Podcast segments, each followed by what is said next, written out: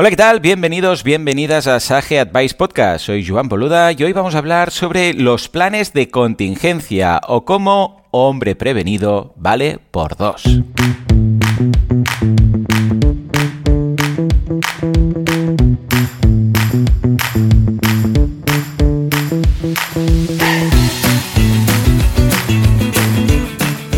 Sage Advice Podcast, gestión empresarial como clave del éxito, es el canal de podcast creado por Sage, el software de gestión empresarial que se adapta a las necesidades de cualquier emprendedor, pyme o despacho profesional. Millones de clientes en el mundo gestionan su contabilidad, facturación, finanzas, recursos humanos y nóminas con nuestras soluciones. ¿Quieres aprender a manejar tu negocio de forma exitosa? Si la respuesta es sí, estás en el lugar correcto.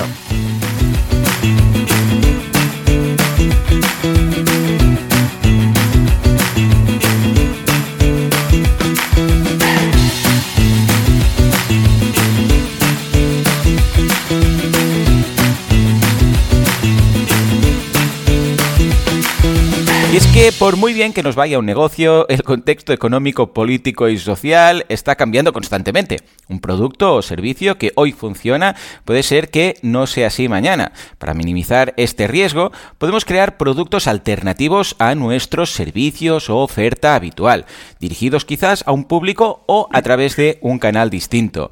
El invitado de hoy fundó siete restaurantes con más de 70 empleados antes de la pandemia y gracias precisamente a su visión de emprendedor consiguió salvar sus negocios a pesar del COVID. Estamos hablando de Baldomero Gas, creador de miplato.es, un servicio de comida casera a domicilio. Baldomero, muy buenos días. Muy buenos días, Joan. ¿Qué tal? ¿Cómo estamos? ¿Cuánto tiempo? Baldomero, no hablamos desde el año pasado, creo yo, ¿no? Desde el emo, sí. Efectivamente. Efectivamente. bueno, vamos liados, ¿no? Ahora comentábamos antes Sí. de empezar que como somos emprendedores, cuando tenemos un poco de tiempo libre, siempre se nos ocurre algún negocio nuevo, ¿no? Exactamente, sí, sí, sí. Bueno, yo tengo cuatro marcas, cuatro proyectos y, y- y, bueno, ahora estamos con, con el lanzamiento, el relanzamiento de uno de ellos, que es el método gas, eh, también con la con el plan de expansión de, de Manolas Empanadas, que es una, una, una tienda de empanadas eh, españolas, no, no argentinas, están muy de moda la Argentina, pero nosotros hemos creado un nuevo concepto de empanadas españolas y, estamos con el plan de expansión, además de uno de los restaurantes y, y mi Claro. plato. O sea, son, son cuatro proyectos que, que llevo eh, en paralelo y, y, Claro. bueno, siempre, como tú dices, siempre liado con unas cosas y con otras, porque es lo, Sí. que, es lo que nos, gu- es Sí, sí, sí, gusta. sí. Claro, somos proactivos. Esto es interesante, ¿eh? precisamente que comentes esto, porque proactivo quiere decir todo lo contrario de reactivo. ¿eh? Algo Exacto. reactivo es cuando ocurre alguna acción y nosotros, en función de lo que ha ocurrido, pues reaccionamos. Pero algo proactivo es que antes incluso que ocurra algo, como veremos ahora a continuación, ya le vas dando vueltas, vas pensando cosas, no paras quieto. Y eso fue lo que salvó todos los restaurantes eh, durante el COVID. ¿Por qué? Porque antes incluso, y esto es lo que comentamos, ¿eh? la importancia aquí de ser eh, proactivo, antes de la pandemia eh, se te ocurrió una idea que era miplato.es, de hecho es miplato.es. Sí. ¿Cómo surgió todo esto? Bueno, la idea surgió de- escuchando a los clientes. Yo siempre digo lo mismo, ¿no? Que tenemos que tener cierto. los, los oídos muy abiertos a lo que los clientes nos demandan. Y entonces los restaurantes, eh, bueno, eh, se llaman bodegas mezquitas, están alrededor de la mezquita de Córdoba, una zona muy turística. Entonces recibimos muchos clientes de toda España y de, y, bueno, incluso del extranjero, ¿no? Ujú. Y muchos de ellos nos decían, oye, pues tienes que montar un bodega mezquita en Madrid, o tienes que montar un bodega mezquita en Barcelona. que Claro, montar- sí, sí. y yo, y yo pensaba, dice, claro, este concepto de comida cordobesa, con esta calidad, con este precio, esto encajaría perfectamente en, en cualquier ciudad del mundo, ¿no? Y, y, claro, yo pensaba, digo, no, no puedo montar eh, a corto plazo un, un bodega mezquita en cada ciudad del Claro. mundo, pero, pero mm, pensé un poco lo que, lo que se dice, no salir de la, de la caja, ¿no? Pensar fuera de la caja. Digo, oye, no puedo montar un restaurante, pero podría llevar mis platos a cualquier parte del mundo. O sea, Claro, ahí surgió un poco claro. la, la idea, ¿no? Por ahí, por ahí vinieron los tiros, ¿no? Entonces, eh, claro, hice un estudio de mercado, vi que, que había posibilidades y tiré para adelante con la idea. Así Claro. surgió.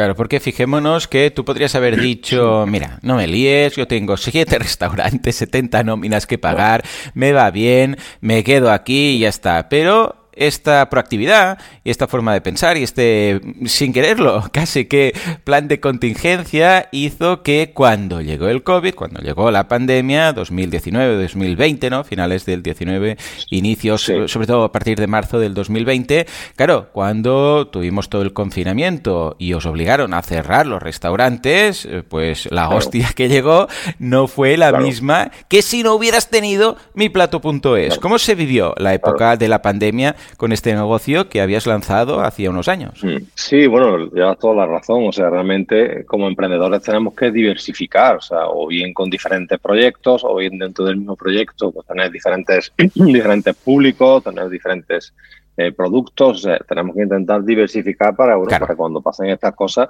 que si se te cae el producto principal. Ahí está, esos cliductos, esos cliductos, claro que sí.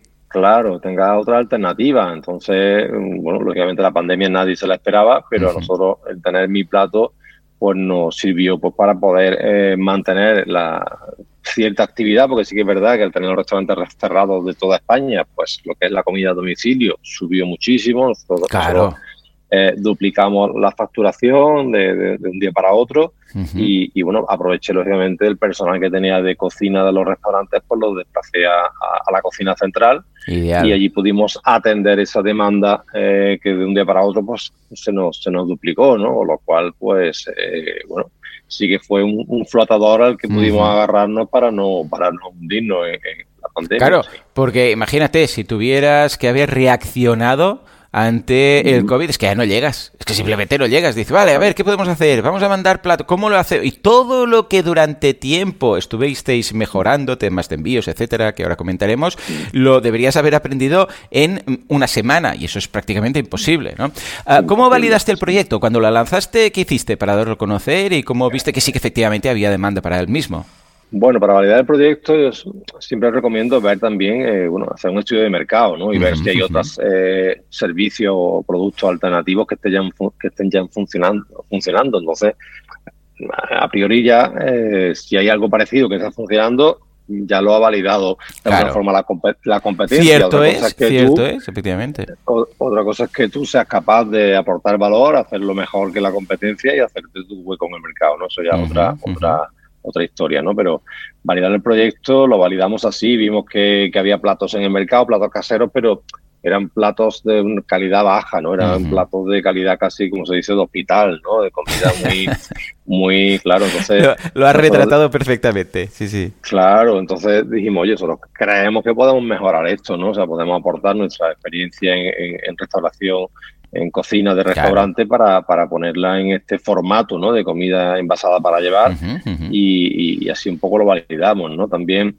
eh, en aquel momento teníamos solamente dos restaurantes, fue en el año 2015 y también tenía ese, ese, ese objetivo de, venderle al público profesional, o sea, a, otros restaurantes, a otras cafeterías, hoteles que, lógicamente el primer cliente interno iba a ser Bodega Mezquita, para nosotros de alguna forma tener, tener una infraestructura que nos pudiese, nos permitiese crecer, que era el objetivo. O sea, crecer de forma individual con restaurantes individuales sí se puede, pero si tenemos una, cocina central donde eh, lógicamente eh, eh, optimiza recursos, tener una economía de escala que no tiene un restaurante individual, tienes también a nivel de proceso, a nivel de receta, a nivel de calidad, pues ya pueden mantener una, una calidad más constante en todos los puntos de venta. Entonces, la idea era esa, los, dos los dos eh, públicos, ¿no? El público particular y el público profesional. Entonces, de alguna forma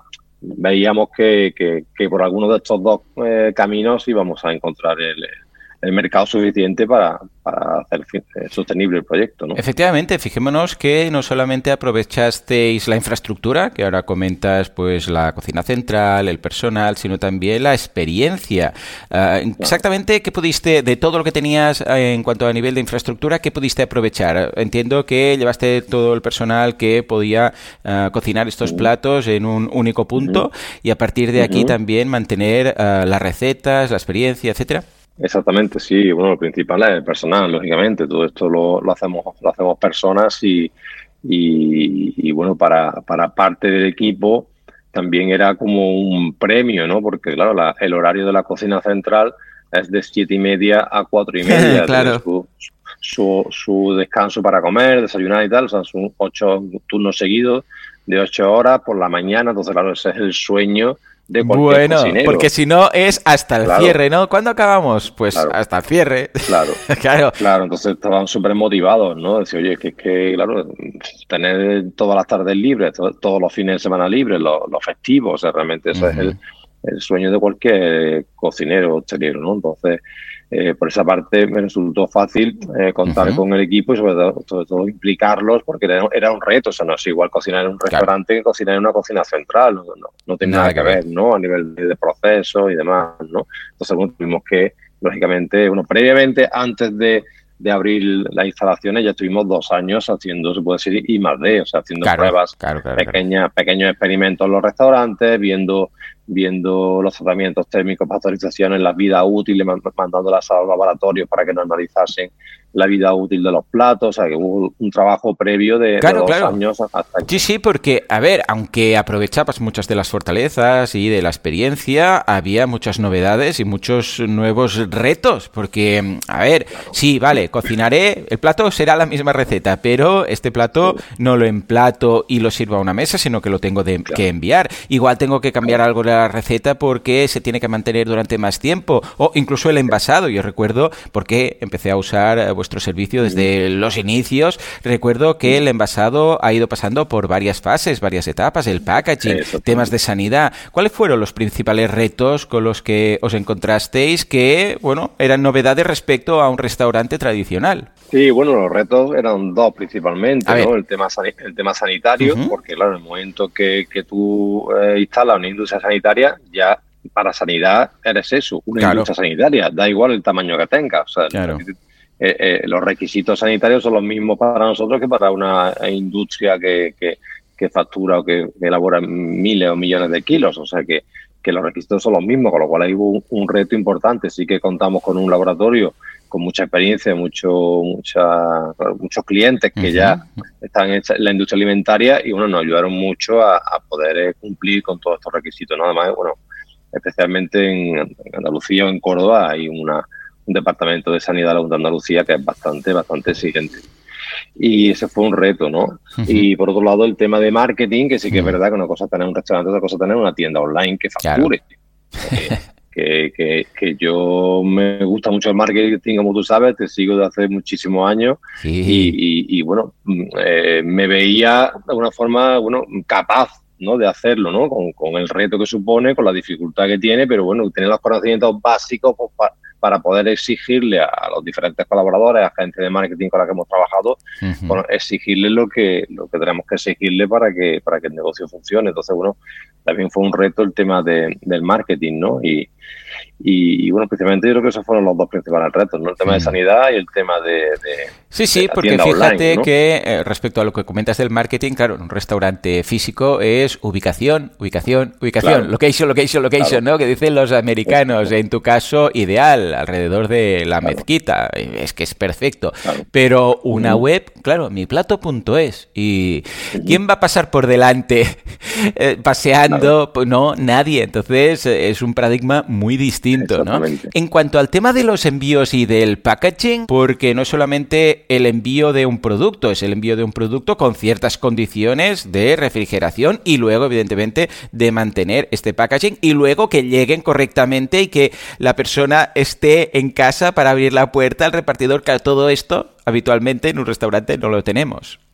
Claro, bueno, esta es nuestra principal, bueno, la parte del envío es nuestra principal debilidad, porque no depende de nosotros, dependemos de terceros, no es un servicio que, nosotros podamos hacer, lógicamente, no tenemos una flota de camiones por toda España repartidos, claro, que, que, depender de, de, empresas de logística en frío, que, además solamente hay dos en España que hagan logística en frío a domicilio, solamente hay dos. entonces, tampoco tenemos muchas alternativas, con lo cual es nuestro punto más débil, bueno, el nuestro y el de todo el sector, porque es que a todos nos pasa lo mismo, ¿no? Entonces sí que es verdad que hay hay momentos que, que, bueno, pues hay retraso en algún envío, pues porque hay demasiado demasiado hay, picos ¿no? En, el tema de la logística, ¿no? Pues en Navidades o en Black Friday o en que están todos los, operadores logísticos a tope, pues bueno, es verdad que puede haber algún retraso en algún pedido, en fin, son incidencias que no, solo se nos escapan porque eh, poco podemos hacer más allá de dar una, atención al cliente, responder al cliente cuando nos llama que no ha recibido el pedido, o sea, sí que eh, intentamos compensarlo con una atención al cliente muy personalizada y muy, y muy rápida, ¿no? Pero ese sería nuestro nuestro punto más más eh, sí y es que cualquier negocio tiene sus puntos esos eh, puntos de dolor no ostras si pudiera librarme de los envíos si pudiera librarme de eh, la gente que dices ay no está y entonces claro porque no es lo mismo enviar algo en frío que normal porque mira normal lo dejas en un almacén pero esto es en frío tiene una fecha de caducidad o sea todo esto mm, dices ostras qué rollo de un negocio online que tenga este mm. problema. Ya, bueno, pero en un restaurante tendremos otro. O sea que en ese sentido no hay negocio perfecto. Hablando de perfección, venga, va, dinos cuál fue un error o algo que hubieras hecho distinto si hubieras sabido todo lo que sabes ahora acerca de miplato.es. El principal error fue que la primera maquinaria que instalamos hmm. fue una maquinaria mm, demasiado innovadora.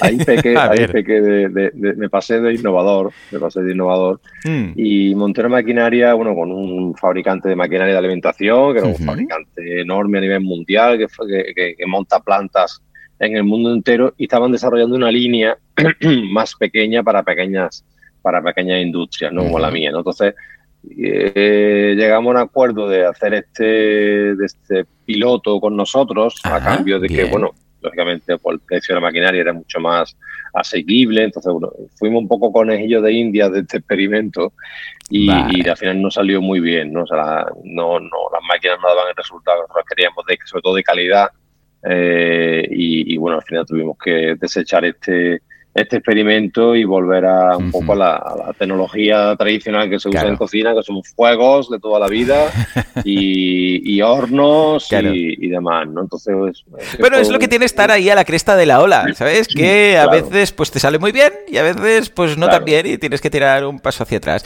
Hablemos ahora precisamente de algún acierto que dices, ostras, esto lo clavamos. Menos mal que fuimos por aquí, porque si no, aparte del negocio como tal, cuando llegó el COVID, porque dicen, menos mal que teníamos esto montado, porque si no, no lo contamos. Aparte de eso, evidentemente, ¿algún acierto del cual estés especialmente orgulloso? Yo, el acierto que más orgulloso estoy, y por eso he, llegado donde he llegado, es en, el personal, en el equipo, en la ah, gestión del equipo, en la, selección del personal. O sea, somos muy, muy exigentes, o sea, no nos conformamos con cualquiera y, lógicamente también eh, eh, damos, damos a cambio, ¿no? O sea, exigimos, pero también damos, ¿no? Como te decía antes, el tema de los horarios, el tema de condiciones laborales. Entonces, eh, yo creo que el principal acierto mío como, como empresario y, he podido crecer, porque si no, que no, no podías crecer, o sea, si no, claro. y se queda con un, con un primer restaurante y, nada más, ¿no? Mm. Entonces, yo creo que mi principal acierto es la, la selección y la gestión de, del equipo, de, motivarlo, de,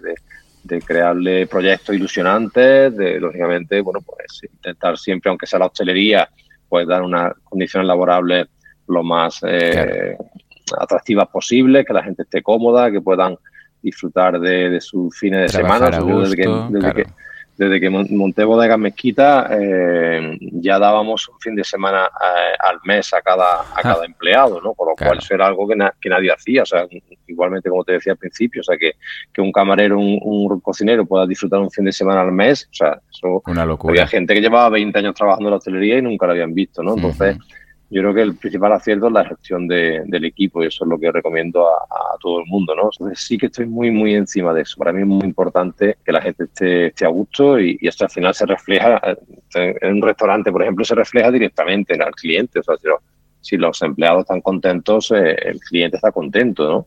Y, yo veo al, empleado a los empleados no como empleados, sino como clientes internos. Para mí es un, es un cliente interno. Nosotros en Bodega Mezquita tenemos eh, cuatro restaurantes entre los seis primeros de TripAdvisor de Córdoba. Muy bien. Eh, recientemente TripAdvisor, uno de nuestros restaurantes, lo ha catalogado como Best of the Best, o sea, estamos el octavo mejor restaurante casual de España. Muy bien. Con Bodega Mezquita Rivera. O sea que todo eso gracias al equipo. Al final yo no puedo estar en todo sitio a la vez. Claro, ¿no? Y, no, no, y son ellos los que. Tienes que delegar. llevan el negocio. Tienes que delegar. No puedes estar, y menos en un negocio físico, es que es, es imposible. Sin duda alguna, una pieza fundamental en el mundo Sí. de la restauración y de la hostelería. Muy bien, ah, Baldomero, venga, va, coméntanos. Todas esas personas que estén pensando en probar esos platos, que por cierto hay una línea vegana que yo recomiendo especialmente, ya desde el primer día estaba ahí, recuerdo que lo comentamos. ¿Dónde Sí, pueden sí, sí. encontrar mi plato y qué les recomiendas? Bueno, mi plato me- me- lo pueden encontrar en miplato.es. Ahí Ujú. van a ver todos los platos y todos los menús, que también tenemos menús y, y tenemos filtros para diferentes tipos de, de, de alimentación, ¿no? De, eh, como tú decías, para veganos, para celíacos, para gente que está haciendo deporte, por lo mejor más eh, carga proteínica o Perfecto. dieta, en fin, tenemos para Sí, sí, sí, intolerante sí. a la lactosa, en fin, para todas las, las dificultades alimenticias tenemos, tenemos respuesta, ¿no? Y, y, y, bueno, pues es por entrar y, y- y descargarte el cupón que tenemos de bienvenida, pues tener un 10% de, o sea, perdón, 10 euros de, de descuento en el primer pedido y, y, bueno, yo animo a todos porque realmente es una solución, o sea, son platos caseros sin Sí, sí, conservantes, sí, sin, muy ricos. sin, muy aditi- sin aditivos, con 30 días de caducidad en el frigorífico, no, Ideal. es necesario congela- congelarlo, entonces es ideal para, para poder alimentarte de una forma saludable y sin tener que perder tiempo pues, bueno, en hacer la compra, en cocinar, en lavar los, los cacharros de la cocina, en fin, al final tiene también un ahorro de tiempo importante, un ahorro de, de gastos de, de energía, de luz, de agua, de gasolina, si tienes que ir a comprar al supermercado, en fin, al final eh, si, si echan números, dice, oye, si yo valoro mi tiempo y valoro la energía que me cuesta hacer esto, resulta que me sale más barato eh, comprar a mi plato que hacer Correcto, yo. O sea, doy fe, doy fe. Yo como usuario, hago muy fan de, venga, el pack de la semana, lo tienes todo, te llega y hoy qué hay. Y entonces abres la nevera, dices este, este y este. Calentamos y listo, ¿no? Pues efectivamente. Muy bien, hey, Baldomero, pues muchas gracias por tu tiempo. Espero que sigas igual de proactivo, que sigas montando historias, porque ahora, antes de empezar, también me decías otra cosa nueva que estamos probando y quizás dentro de Sí. poco, pues te vuelves a pasar por aquí para contarnos qué has montado a través de esa proactividad. ¿Te parece bien? Me parece perfecto, Joan. Muchísimas gracias por la invitación y por eh, compartir contigo este rato. Y, y nada, estamos, seguimos en contacto como, como siempre. Igualmente, pues nada, vamos a dejar todos esos enlaces por si queréis probarlo en las notas del programa. Acordaros que tenéis ahí 10 euros para la primera compra.